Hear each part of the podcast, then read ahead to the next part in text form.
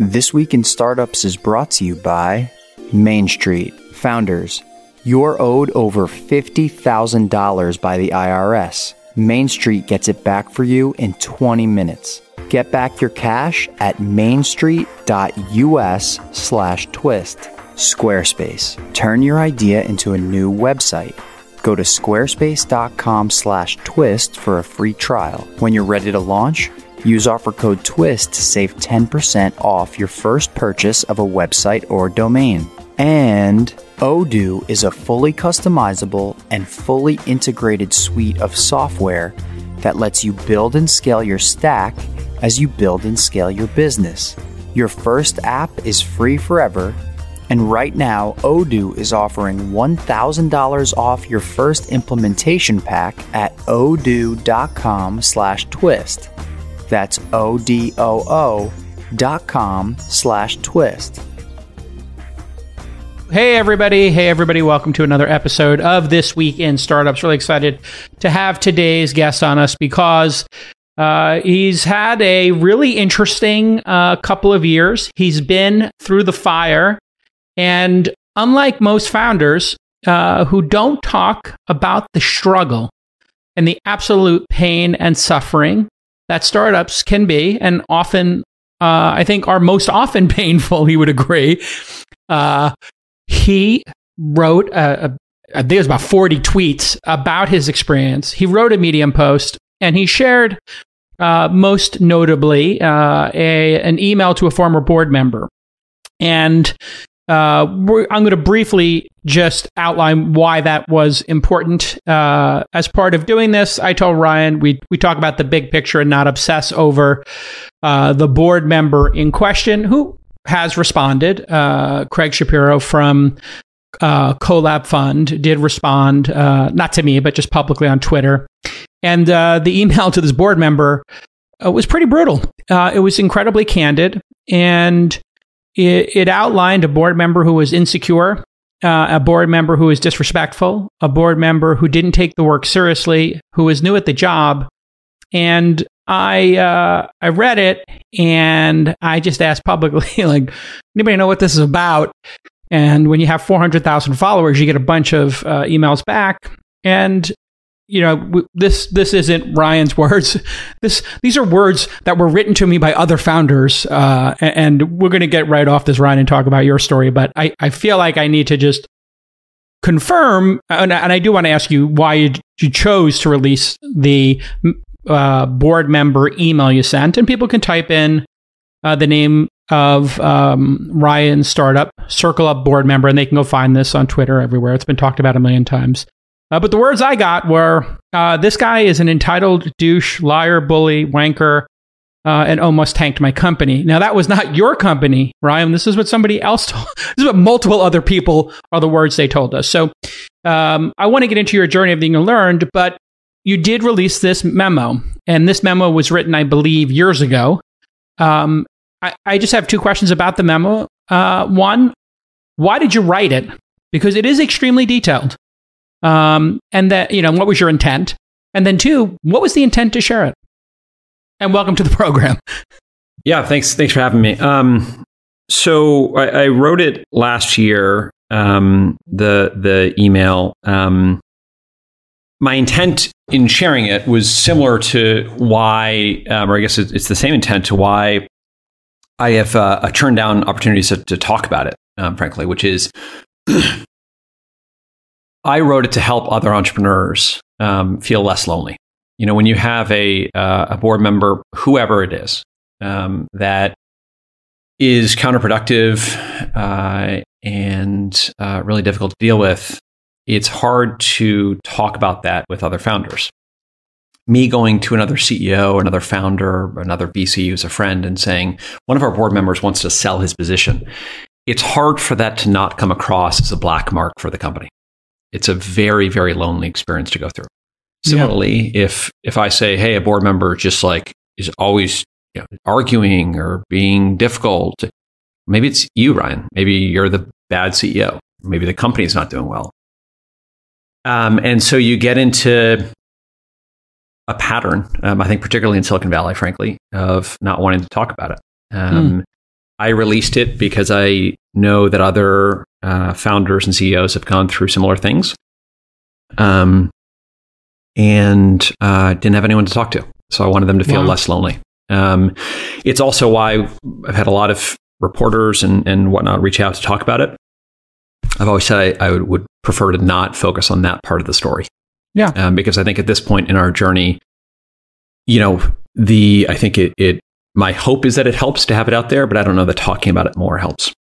Yeah, I, I, I will say, just founder to founder, and now I'm on the other side of the table, obviously, as an investor. And I started my career as a journalist, so I, I can look at it actually from all the vectors. And I never, ever have agreed to have anybody on the program with any rule set.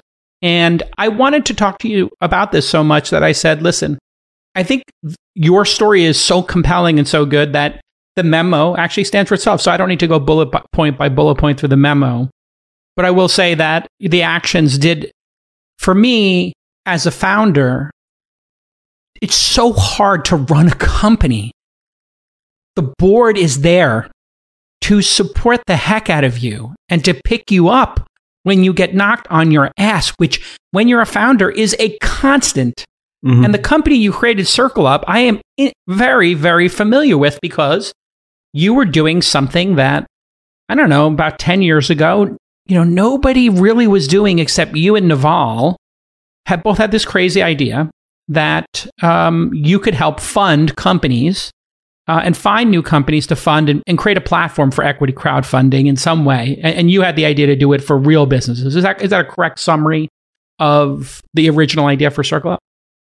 Um, I wouldn't. I wouldn't say that the other ones were doing it for non-real businesses. Um, we focus on consumer companies. Um, oh yeah, and, so that, uh, that's it. Yeah, that's yeah. my Silicon Valley bias. Yeah. We focus on on real uh, world businesses. Yeah, versus we consumer product companies. Yeah. Um, yeah, and the original uh, thesis was to build a marketplace um, that helped connect investors, individual or you know family offices, small institutional, uh, and the companies themselves. And and it was pretty amazing when you look at uh, you know the the type of companies you're able to get. I mean, some of these were just all all time great companies. Halo Top Creamery. I, I have that ice cream in my refrigerator. I think at this very moment, Little Duck Organics. I've had that many times. Uh, when you got there, literally nobody had done this before, right? I mean, this is completely uncharted territory. Yeah, that's right. I mean, I think in, in when we went live in 2012, there were there were a lot of uh, marketplaces that were trying to build something in crowdfunding. Um, mm. I think the crowdfunding component, frankly, interested me um, and f- you know my co-founder a lot less than it did for other folks. I think our our belief was just that you could use technology to lower the cost to participate in the market. The market being mm. investing into private companies um, that are not technology based in Silicon Valley. And amazingly, I, I looked at the original group of investors in this company, and you got Clayton Christensen to mm-hmm. invest in your company, and Maveron. Uh, for people who don't know, that's Howard Schultz's venture arm, I believe, right? He founded that, and and that he's the Starbucks guy. Yeah, it's Dan Levitan is the, yeah. the head of Maveron. It's a, a great VC firm. Um, Howard is is involved in some way. I, I, I wouldn't say it's his VC firm, but yeah, um, yeah, we were incredibly fortunate. Um, and, and, Clayton, who passed away earlier this year, um, and his son run a hedge fund called Rose Park, which has been phenomenally successful. Um, we had some other great investors as well uh, in our Union series. Square, Union my Square friend came Fred in Wilson. A, uh, yep, yeah. along with Google Ventures. Uh, the B was led by Canaan. Um, some fantastic investors that you know, I'll be frank, Jason, like I think some of the things we did might have been skill and some of them were luck. And the investors we got felt like a fair amount of luck, frankly. I'm not, that's not a humble brag. Just, yeah, you know, it wasn't, it wasn't as if we had 50 ter- term sheets for each round. Um, I mean, especially the seed where, where uh, Rose Park, Clayton's firm, led it. Um, we got passed on by 70 investors. So I think there was some amount of luck in that. Candidly, I think yeah, you're definitely underselling it because the exact advice I gave somebody on a board call before this is you need to do about 67 in person meetings to get 20 to 30 second meetings to get seven or eight third meetings to get two term sheets to maybe hope to close one. You literally described the top of the funnel that I tell first time founders. Of course, you had some experience in this. You had a partner who was great. Um, and you had uh, just impeccable timing. AngelList I I had launched one of the first um, or AngelList. I don't even think was doing deals in 2012. Were they? no, they, they were. They, they were doing they were doing deals. I don't think they had done uh, the syndicates. Um, they hadn't because I was the first yeah. syndicate, and I, I, know the first deal I did was Com.com was pretty etched in my memory for obvious reasons, and that was like 2015 or 16. I so think 2015 or so. Yeah, exactly. 2015 timeframe. So you were years ahead um, uh, of of everybody on this. Uh, when we get back, I want to I want to understand what worked in those early mm-hmm. days mm-hmm. and, and what uh, what early signals did you get to sort of convince those Series B and Series C founders to come in? Uh, and then I, I, the one thing, the one, I'll tell you the one sentence that just crushed me. And that's the last thing I'm going to bring up from the, from the deal memo, from the memo you wrote. But there was one piece that was the gut punch for me. Uh, and I'll, and I'll, I'll tell that when I get back on This Week in Startups. If you are a founder, the IRS owes you some serious cash. But the only thing stopping you from claiming your cash is the single most detrimental thing to your productivity paperwork. None of us like to do paperwork. Well, that's where Main Street comes in. They are the experts at getting you the biggest possible slice of the billions of dollars the IRS sets aside each year to encourage and support startups. You don't know what these things are. I don't know what they are, but mainstreet.us does.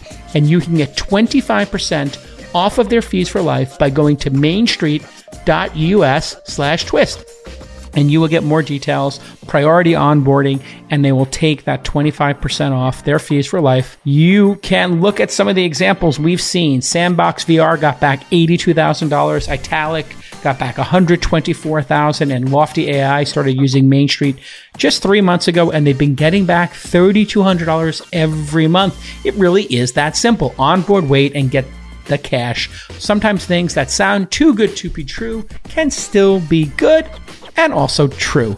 And that's Main Street dot us slash twist. They've got some of the best backers in the world. Shrug, Product Hunts, Ryan Hoover, you know, Ron Conway. You may have heard of a couple of these folks. They do a great job.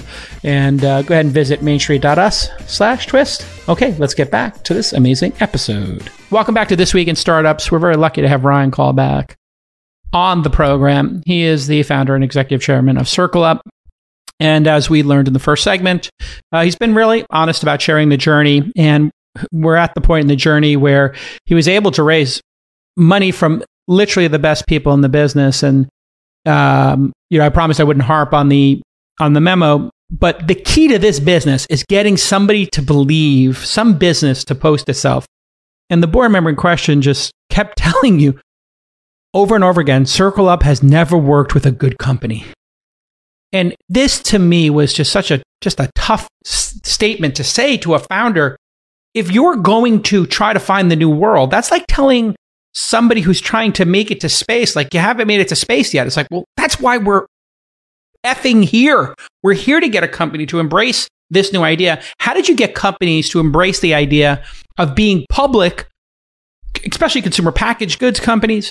You had to convince them, you know, right in those early days of AngelList and, and way before syndicates to share their information publicly in order to raise money off the platform. How did you convince them? And, and what was what were those first companies' reactions to crowdfunding and sharing information and raising money in this kind of equity crowdfunding fashion?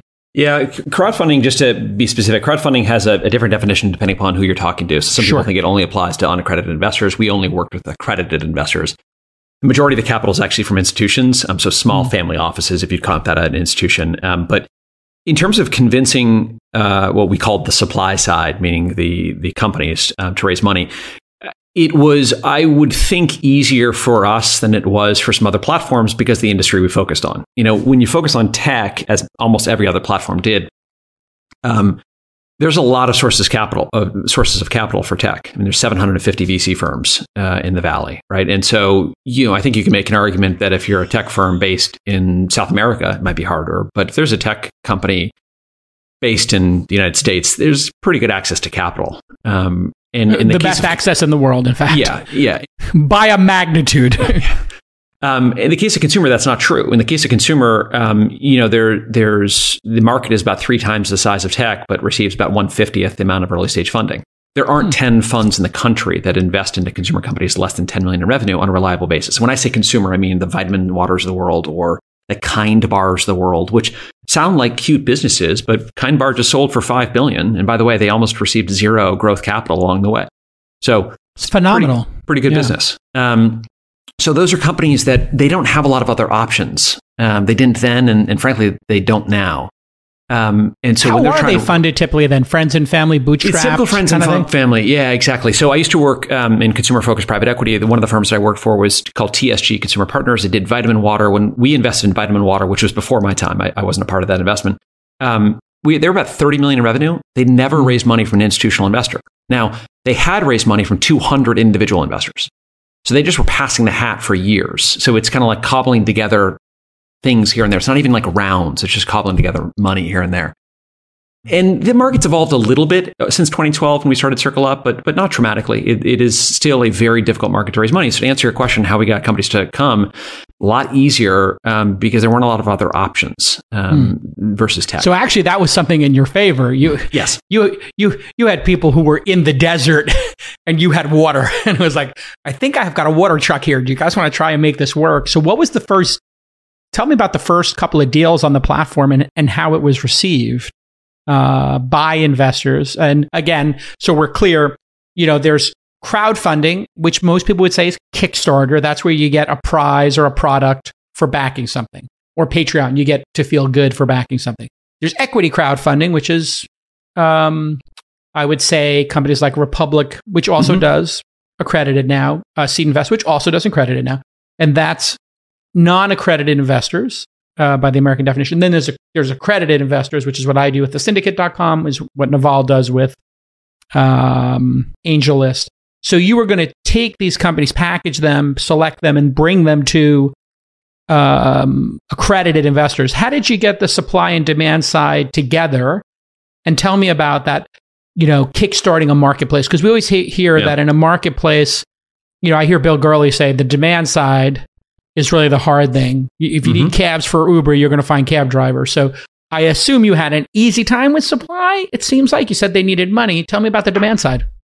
Yeah, look, I think every marketplace I've ever seen that scaled, there was a lot of manual churning of the crank early on on both sides. Um, there, there's, you know, and you find hacks, and we can talk about different uh, famous historical hacks.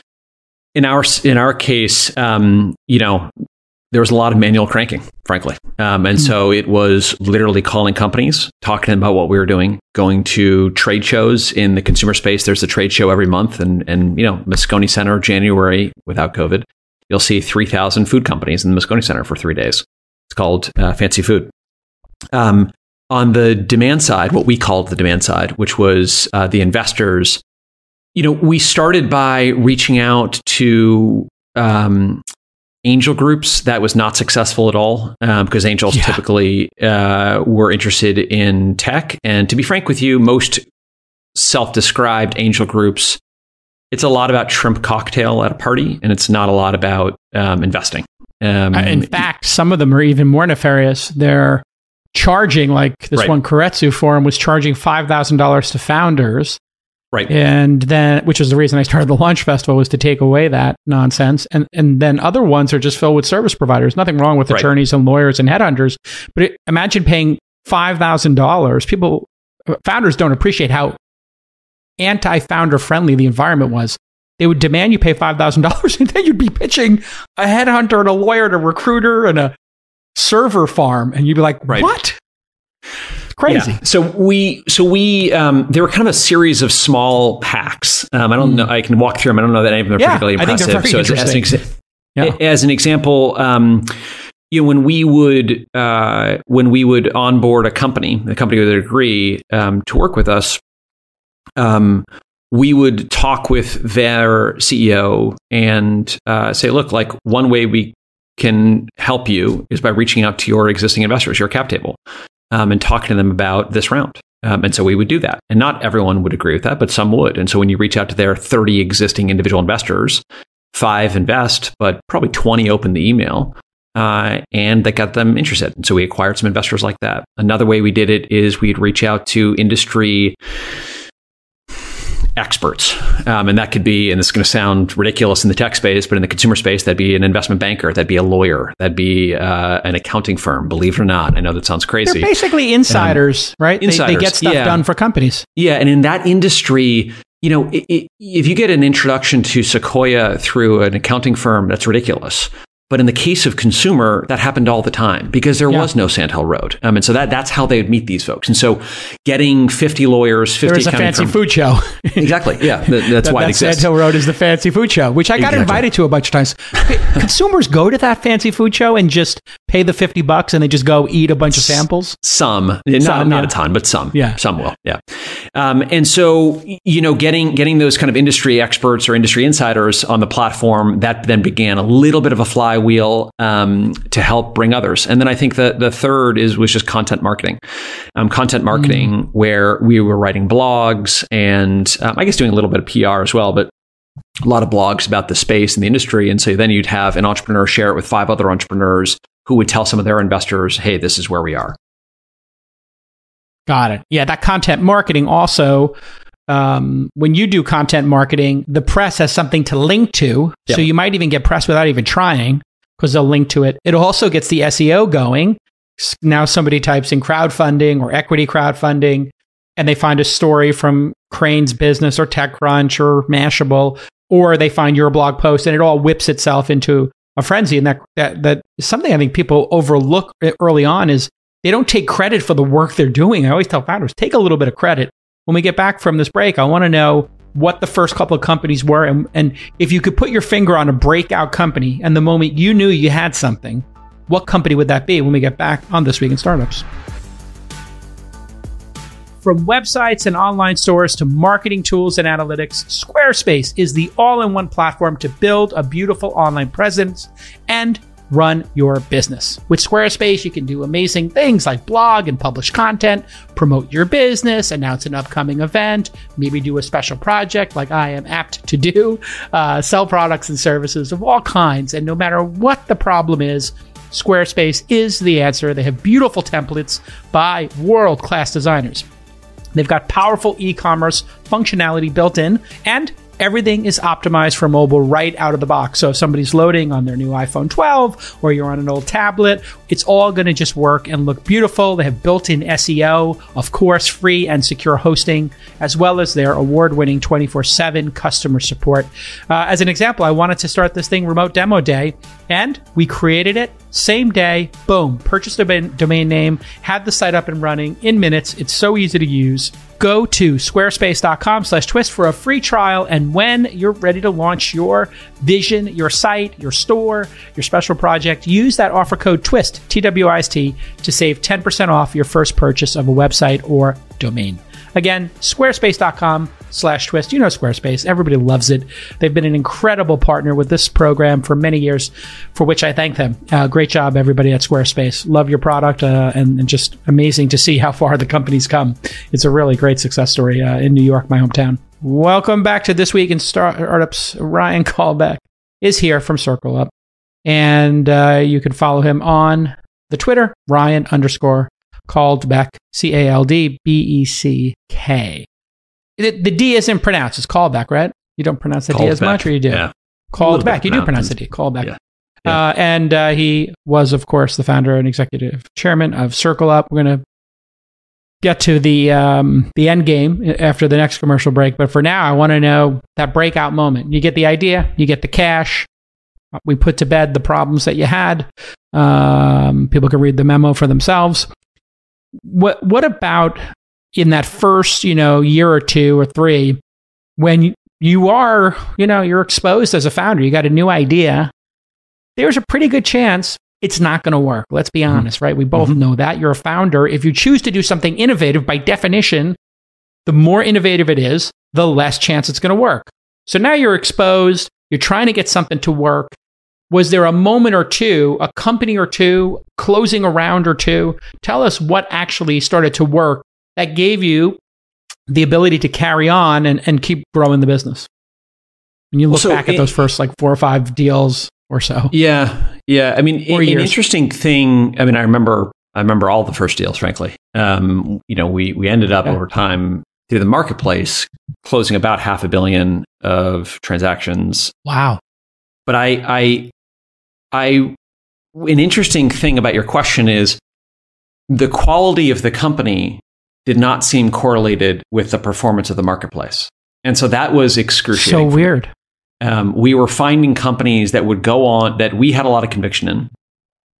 And our technology, um, and, and, for the audience, we built a technology called Helio that finds and evaluates companies. And so it would give us the, the technology would give us perspective on the quality of the company.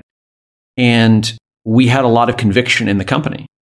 But then we'd list it on the marketplace, and the investors, there's no connection between what they liked and what the technology liked. And so that was excruciating. You know, we we would Halotop, which you mentioned earlier in an earlier segment, um, is a great example. Halotop, when we worked them twice in 2015 and early 2016, uh, it was less than a million dollars in revenue, um, and the company, uh, the technology loved the company, we loved the company, um, but we listed in the marketplace, and you know, for the audience that's never tried Halotop, when you try it, it it's not the best tasting ice cream you've ever had. Um, it, it, it tastes fine, but you would never invest because of its taste. And so investors in the consumer space will try it, they won't like it, and they'll pass. Now, what they missed is that it wasn't trying to be the best tasting ice cream. It saw a hole. We're not competing with gelato in Venice here. Right. We're not trying or, to. Or, or Haagen Dazs or trying to keep your calories down, or Haagen exactly. Dazs or Ben Jerry's. Yes, exactly. And so the insight they had, which you just mentioned, is you know when you a consumer takes a typical pint of ice cream, they try and eat it. Uh, they either don't feel satiated because they only have two bites, or they eat the whole pint, and then they feel guilty about themselves. And so Halotop gave consumers permission to eat the whole pint by giving the entire pint 250 calories. Investors missed that point. They just completely missed it. And so they tried it and said, well, how can you invest in an ice cream? company? So the point. Yeah. Uh, so that, that was. It's so, um, I mean, um, you think about it, a pint of Haagen Dazs, I think, is a thousand calories. Right. So right. it literally is 25%. Right. Right. And so and, that, and was, that was excruciating right? for us. It was well, it was it was hard for us to be able to um, you know to work with these companies that we had a lot of conviction in, and we talked to the entrepreneurs and said, guys, we know you're going to be successful. And so the answer was often, well, why don't you invest? Mm. Which led us to then raise our own funds um, to basically put our money where our mouth was. So more skin in the game was the way to overcome that signal. Mm-hmm. You basically were pitching people who were investors who weren't getting it they needed to see you have skin in the game. So I guess at that point, you did your $150 million fund or something to that effect, if I remember correctly. And then you just started putting in half million dollar million checks. And then did you still let the syndicate, as it were, participate? The marketplace? We did for a little while. I just didn't think I didn't think the marketplace was working. And that was the pivot. Mm-hmm. So we mm. had a pivot, which we've talked about publicly in 2017, yeah. 2016, 2017, where we shut down the marketplace. Um, we raised mm-hmm. the $125 million fund from some great LPs um, in 2017. And we, you know, there was a little bit of overlap, but we knew that the marketplace was going to shut down. And, and so when, and the basic reason was we thought we were selling dollars for 50 cents on the marketplace. We mm-hmm. would find a great company, we'd list it, you know, we'd do all the work to go find it right? So we built this technology. It would reach out to 100 companies. 40 would say yes. Of the 40, we'd list, let's say, I don't know, 30. Of those 30, you know, 15 or 10 would raise money successfully. And so the technology was finding 100 great companies and 10 were raising successfully in the marketplace. Um, and so yeah. Th- it's, I mean, it's a great. good start, but it's definitely the process didn't feel great. And it's kind of hard to make a living, right? Because you're talking about raising low single digit millions. It's not like you can take 20% or 30% like the App Store. That's would be considered too high of a yep. take rate. So yep. you were getting just like 5% of it or depending on the size of the round, but typically fees. Yeah. yeah. between 5 and 8%. Exactly. Um, and, and just, it was a really hard way to make money. Yeah. I've seen that with the other platforms. And, you know, it's like, it's very interesting in terms of a conversation because you would think being the house and being the platform would be the best thing to be. But here, it's actually better to be on the investor side. And that's what yeah. you that was what you came to realize was like the investors were getting the better side. You were doing all the work and you were getting such a small amount of the upside. Well, yeah, and, and there's a number of reasons for that. I mean, I think um, something that that the platforms, and myself included, um, underestimated was the lack of feedback loop. You know, we looked at some mm. of the mm. credit platforms like Lending Club or Funding Circle early on as rough analogies. Well, the difference there is that Funding Circle and, and uh, Lending Club have very short feedback loops. In the case of Lending Club, it would be days or months where you'd understand you get the money back, or you'd at least get information back on mm. how the thing was doing. In the case of an equity investment in the private markets, as you know, it's five, seven plus years. Um, and, and that just to even know long. where you're at, like let alone exit. so you, you can just to know where you're at. Right. And so you can try and then play, you know, try and convince the companies to give monthly updates, but like that's hard. It's a hard way to keep investors engaged. So I'll give you probably the best example of this was Beyond Meat was on our platform and um, an investor invested into them wow. and we made the, we made an introduction to Beyond Meat. Uh, and uh, this investor put in $250,000. And uh, when it went public several years later, uh, the investor replied to that same email and just said thank you. Period. That's it. And uh, he's he's wow. he's great guy. Um, he's also an investor in us. And I called him and I said, hey, like I'd love to hear about more about like how it went. He said, well, I took out twenty nine million. So he went from two hundred fifty thousand to twenty nine to twenty nine million. Um, and uh, it's a that's great. It's a hundred x, hundred x plus. It ended up being, it ended up being one hundred and nine x. And the um, uh, Over what period? It, Six years? I, years? No, I think no, it was less than that. I, I want to say it was four or five years, but I, I I'd have to go look. Anyway, wow. my main point in saying this is wow. along the way, it wasn't like he made a hundred other investments, right? Because he he was waiting for that feedback loop, right? We couldn't have done right. any better than that, but it was just so elongated that you've got to survive yeah. that long. It just doesn't work. Um, it didn't for us anyway. In fact, AngelList has struggled with this, and AngelList has pushed individual investors because they there were two problems that syndicates had in these early days. It's really interesting to talk to you because we've kind of lived this, but never really talked about it because we don't know each other. but you know, living separate lives in parallel, the the real problem, you know, was people would come onto the AngelList platform and they would do three investments. So there wasn't enough diversification. Now, in I don't know what the CPG and ice cream and kind bars hit rate is, but I can tell you in software companies, is seven or eight go to zero, and they go to right. zero in year two or three, and that's called the J curve. For people who haven't yep. heard, you can look it up. Basically, it means your losses come first and your returns come second. So not only did AngelList have this problem of people wouldn't diversify, they'd make four investments, all four would die, or three would die in year two. And they'd be sitting there saying, This is stupid. I'm getting ripped off. But then the people at Calm.com, well, thank God that was my first. And thank God it's still the number one deal ever done in a, in a, in a syndicate. It's actually, if you took the top five deals on AngelList, I understand it's bigger than all five put together. I got super mm-hmm. lucky with that one. It was a $5 million round and now it's reportedly a $2 billion company.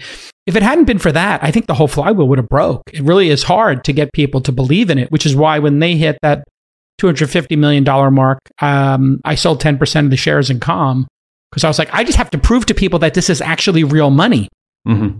That, that it's actually real money. Um, and, and this classifier, I know it was originally called the classifier, but then it was called, called Helio. That became the value. You, what kind of si- signals were you using? I'm curious. Were you looking at reviews? Were you looking at the staff size? Were you looking at what data was important? what data yeah, wasn't so it, important? Because when you're building these algorithms, it's super interesting.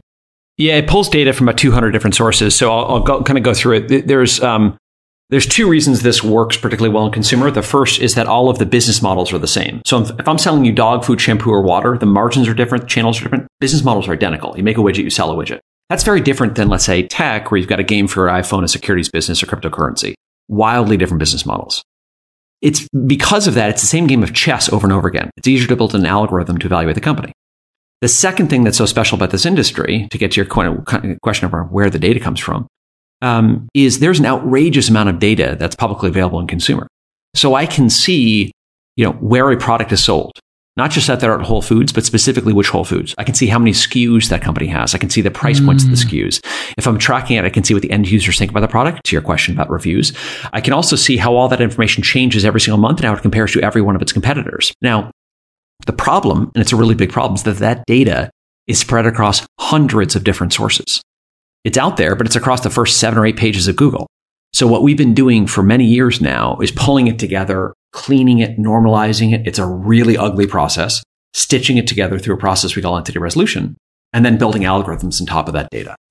Um, and so it, it paints again a really, really interesting mosaic about the performance of these companies, uh, kind of on an absolute level, and also kind of relative to uh, the rest of their categories.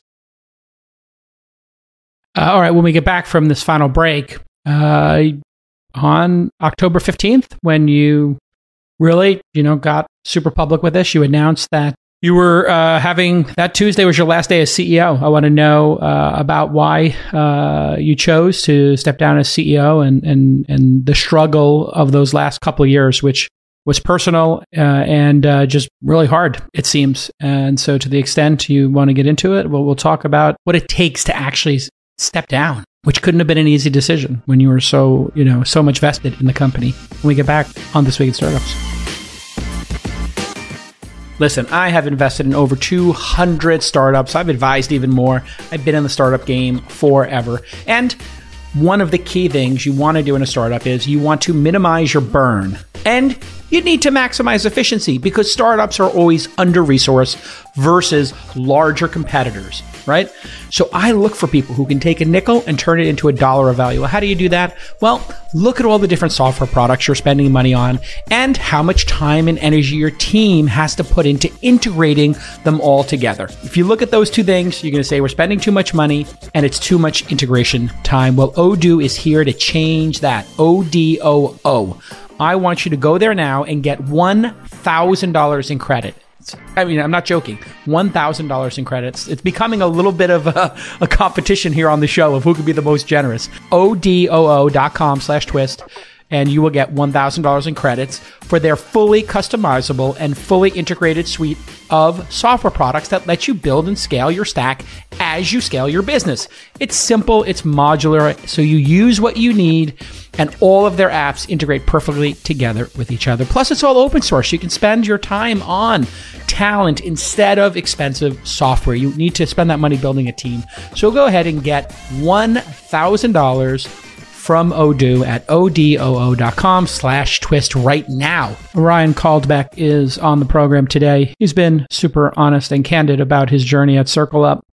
And uh, you decided to step down. Tell us about that decision. And um, I guess a two, two part question. Why did you step down from the company that you created? And why were you so transparent and public about stepping down and the all the personal issues that you had because there were fertility issues and other issues that you were struggling with in your life. And i think it was a very human human post. I, I read it twice because i was like whoa this is a lot. Uh, and it really i think humanized the situation which is let's be honest you and i have been in the business for a while. People generally just look at this as like marauding capitalism and they don't often think about the humans involved. It's this this is humans. It's personal. So how, why did you decide to step down and why did you decide to uh, share so much and tell us the story? The decision to step down, I think, began with some pain, emotional and, and, and physical, I guess, that um, started in 2016. Um, there was a, I detail this in the blog post, but there was a 12 to 18 month long period um, that was just by far the worst of my career, worst of my life. Um, professionally, it was complicated. So professionally, we were pivoting a business, and for for those folks that uh, have ever been a part of a pivot, most pivots tend to ha- not all, most pivots tend to happen earlier in a company's life.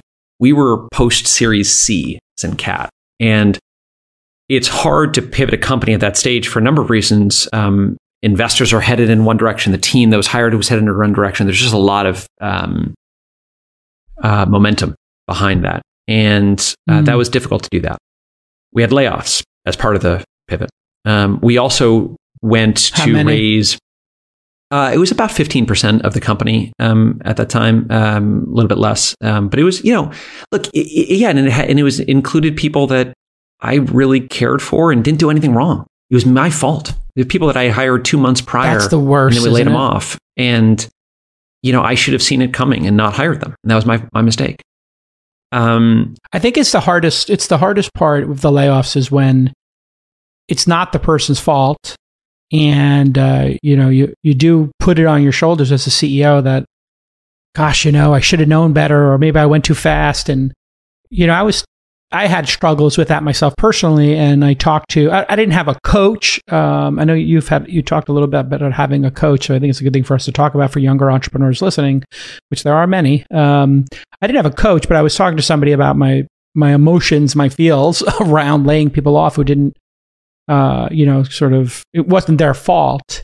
And he said, "Listen, you know, there, you don't know that." There might be two other doors opening for them that will be even better and that you may have been blocking them from some great success. And that right. actually unlocked it for me like, yeah, okay, this is not life and death in terms of there are bigger things in the world. Um, but how'd you get through that, the, the layoffs? That's just emotionally brutal. It was, it was really hard. I mean, I, there, I did not have any secrets. I didn't have a management coach at that time. I wish I did.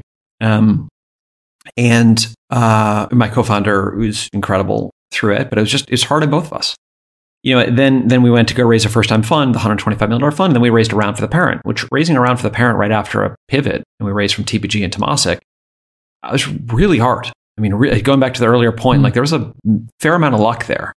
Um, and along this, or at the same time that all that was happening, um, my wife and I were going through really difficult fertility issues, um, and I got diagnosed diagnosed with with cancer. Um, and the combination of those things look frankly any one of those things would have been really hard for me. Um, but the combination of those things i think just led me to kind of run the tank far beyond empty. Um, and i felt exhausted in, in ways i i've never imagined. Um, and uh, that led to depression um, and that didn't stop. Um, you know after we raised the round um, and there's some, some kind of public literature about this concept, but like the, the length of stress and length of depression um, made it very difficult to get out of. Um, and so for the last couple of years, while my job has been dramatically easier, interesting, I stayed in that state. And so, you know, it's like an overhang. That's fascinating. Yeah. It's like it's like this, this ditch got dug, and right. climbing out of it takes longer than falling into it. Yeah, in, in and, a way. And right? we had a great board member from or. As long, maybe. Yeah. yeah, we had a great board member from Canaan um, named Dan Ciporin who at the end of 2017 said, "Hey Ryan, like I've never seen a CEO as burned out as you are. You need to take a sabbatical."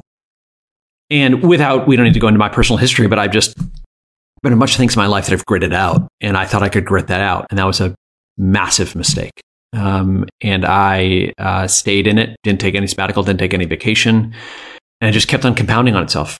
And from there, every little stub of the toe, which would not have impacted me in the slightest three years prior, was now just crushing. Um, and and it was very hard to keep things in perspective.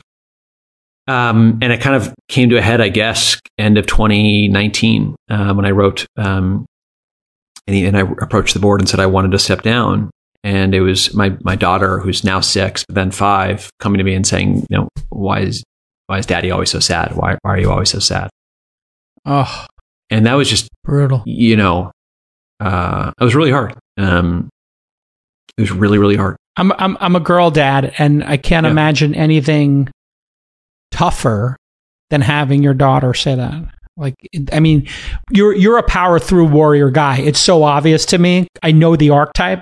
I probably share a little bit of the archetype, which is I can power through anything. All I have to do is grit it out.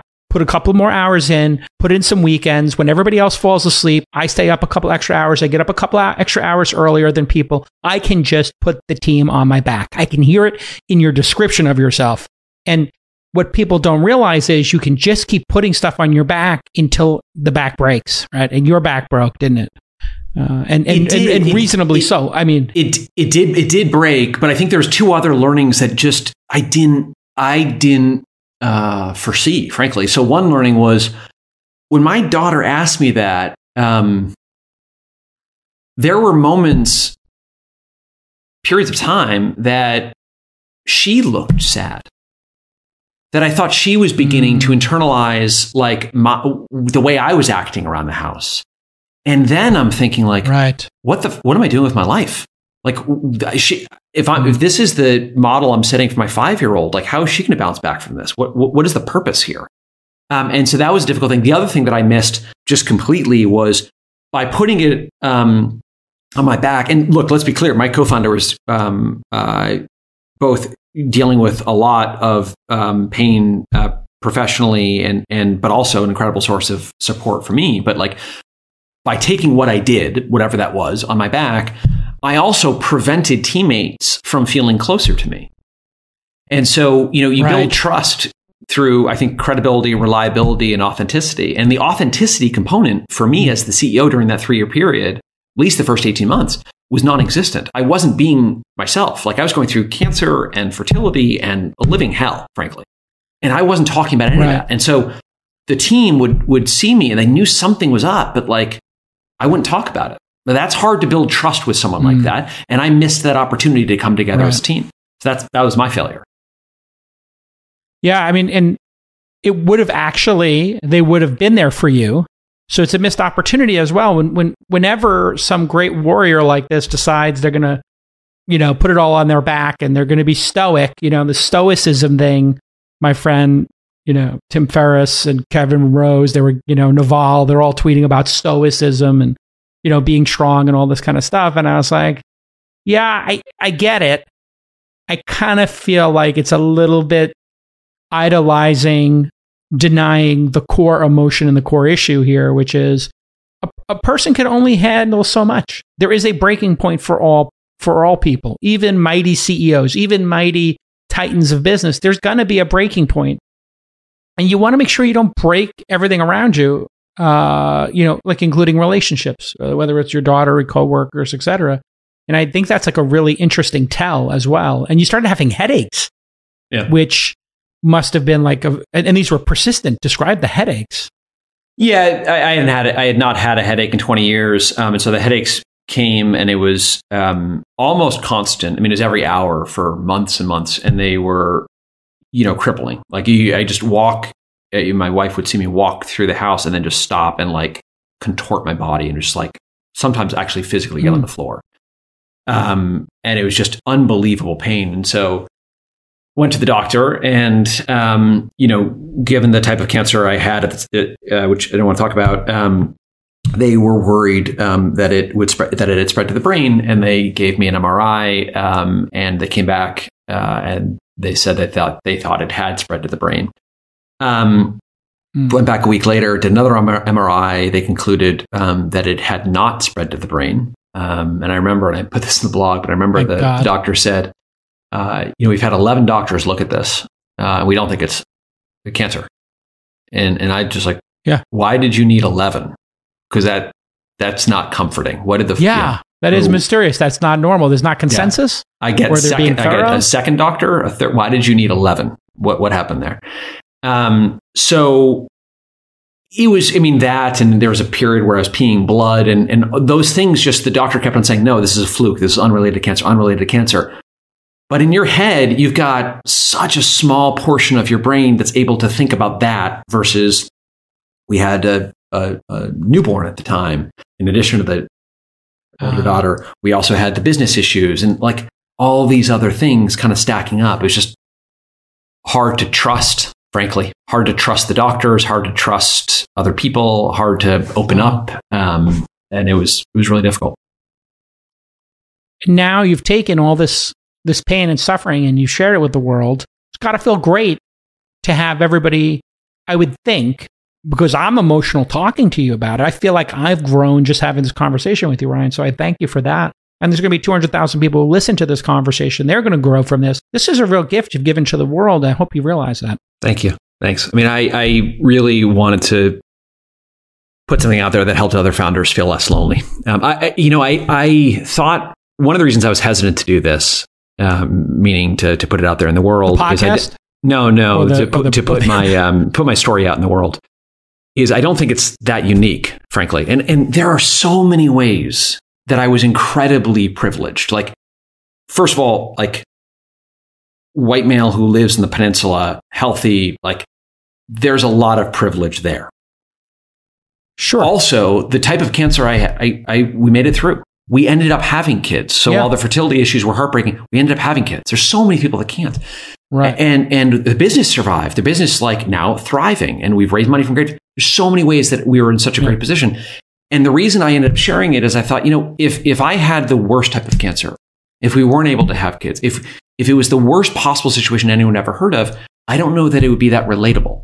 My hope is that because it's yeah. not the worst thing anyone's ever heard of, it's more relatable. And I think I've I've seen that. I mean, the the outpouring of of uh, yeah. folks reaching out has been been really touching, and I've also been struck at how many of them had far worse situations, um, but still found some comfort to know that they're not alone.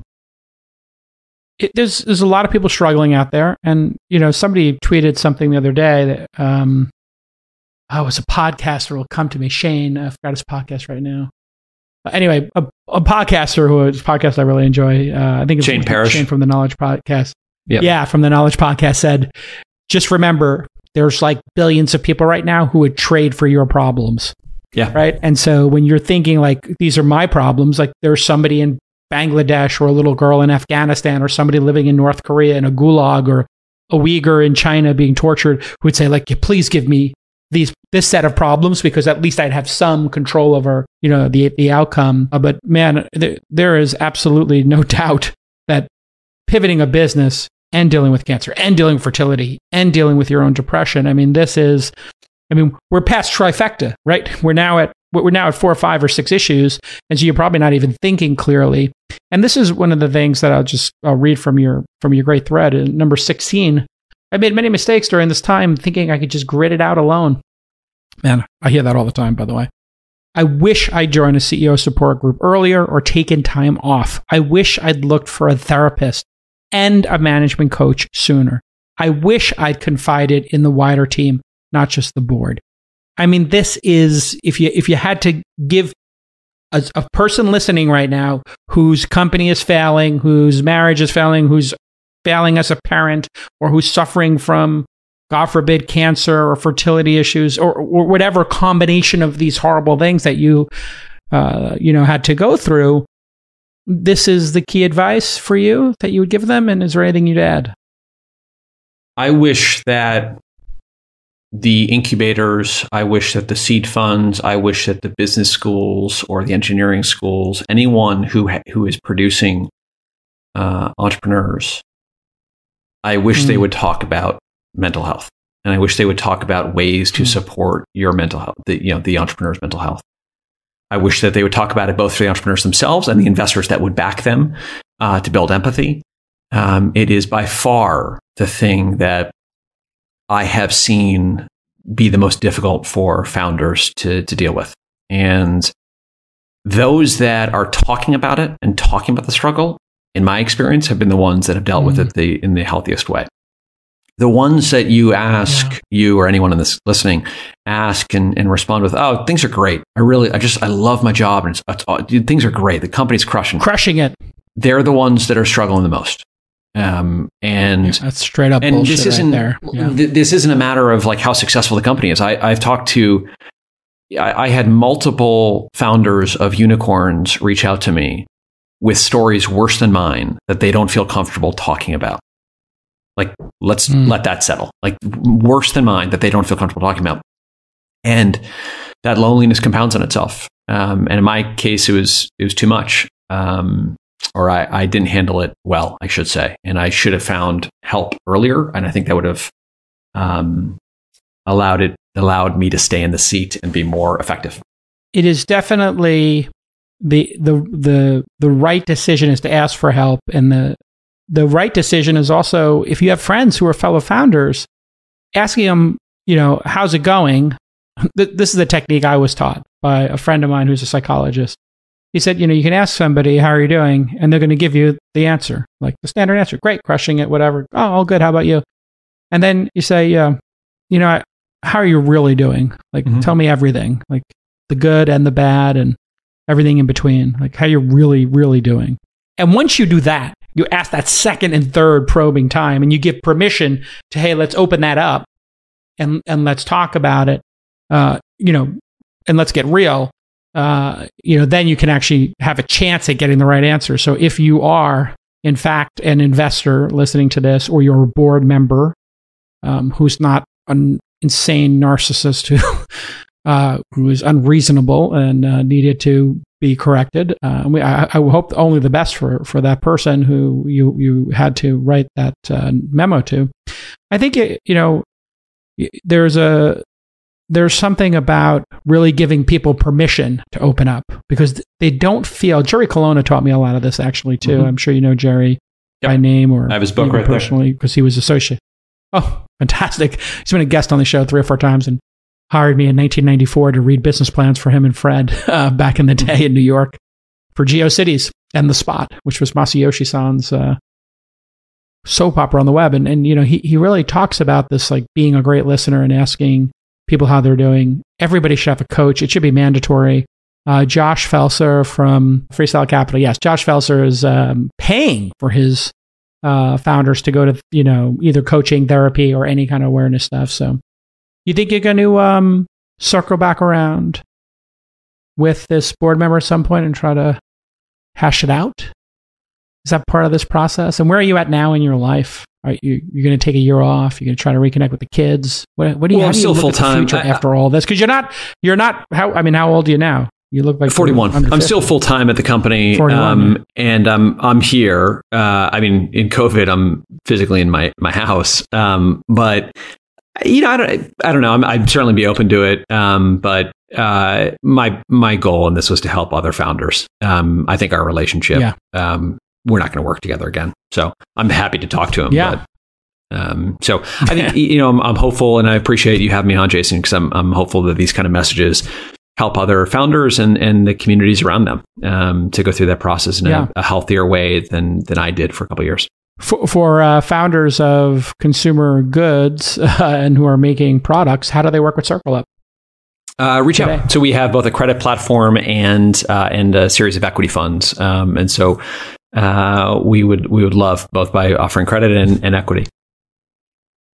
How does the credit piece work? I see a lot of innovation in that space. Are you, are you doing any innovative stuff there where you're financing marketing or doing any of that kind of interesting stuff that people are trying to do? There's there are people who are creating marketplaces where they'll sell equity. They'll sell MRR. They'll sell your yearly subscription service to you and put yep. a marketplace up for 92 cents on the dollar or yeah. whatever. Yeah, cool you'll see us like do that. more. Yeah, so today we have a, a two hundred million dollar credit fund um, that offers short term working capital lines backed by AR inventory purchase orders. Um, we lower the CAC, the customer acquisition cost, to find those companies through Helio, um, but we're beginning to think through, and, and uh, you'll see this over the next several months and, and year or so, um, other financial products as well. Um, so we're, we're excited about that market. Yeah, pipe.com, that's the one. The debt piece is really interesting because a lot of times people have good businesses, but if man, they could just get 50k a month or 100k a month in extra capital to do those Facebook ads or Instagram or Twitter ads or TV ads or podcast ads, they could just break out. So continued success yeah. with that. Really appreciate you coming on the pod. I know it's it's not easy to talk about these things, uh, but I'm really glad we did this episode sincerely, uh, and I, and I appreciate uh, what you've been through, and I appreciate you for sharing it. And if you're listening to this and you're struggling, you are not alone. We all go through it. I've gone through it. I tell you, man, this pandemic has pushed me to the limit. Oh, yeah, yeah. The election, the pandemic. 200, I got three girls. I'm a girl dad too.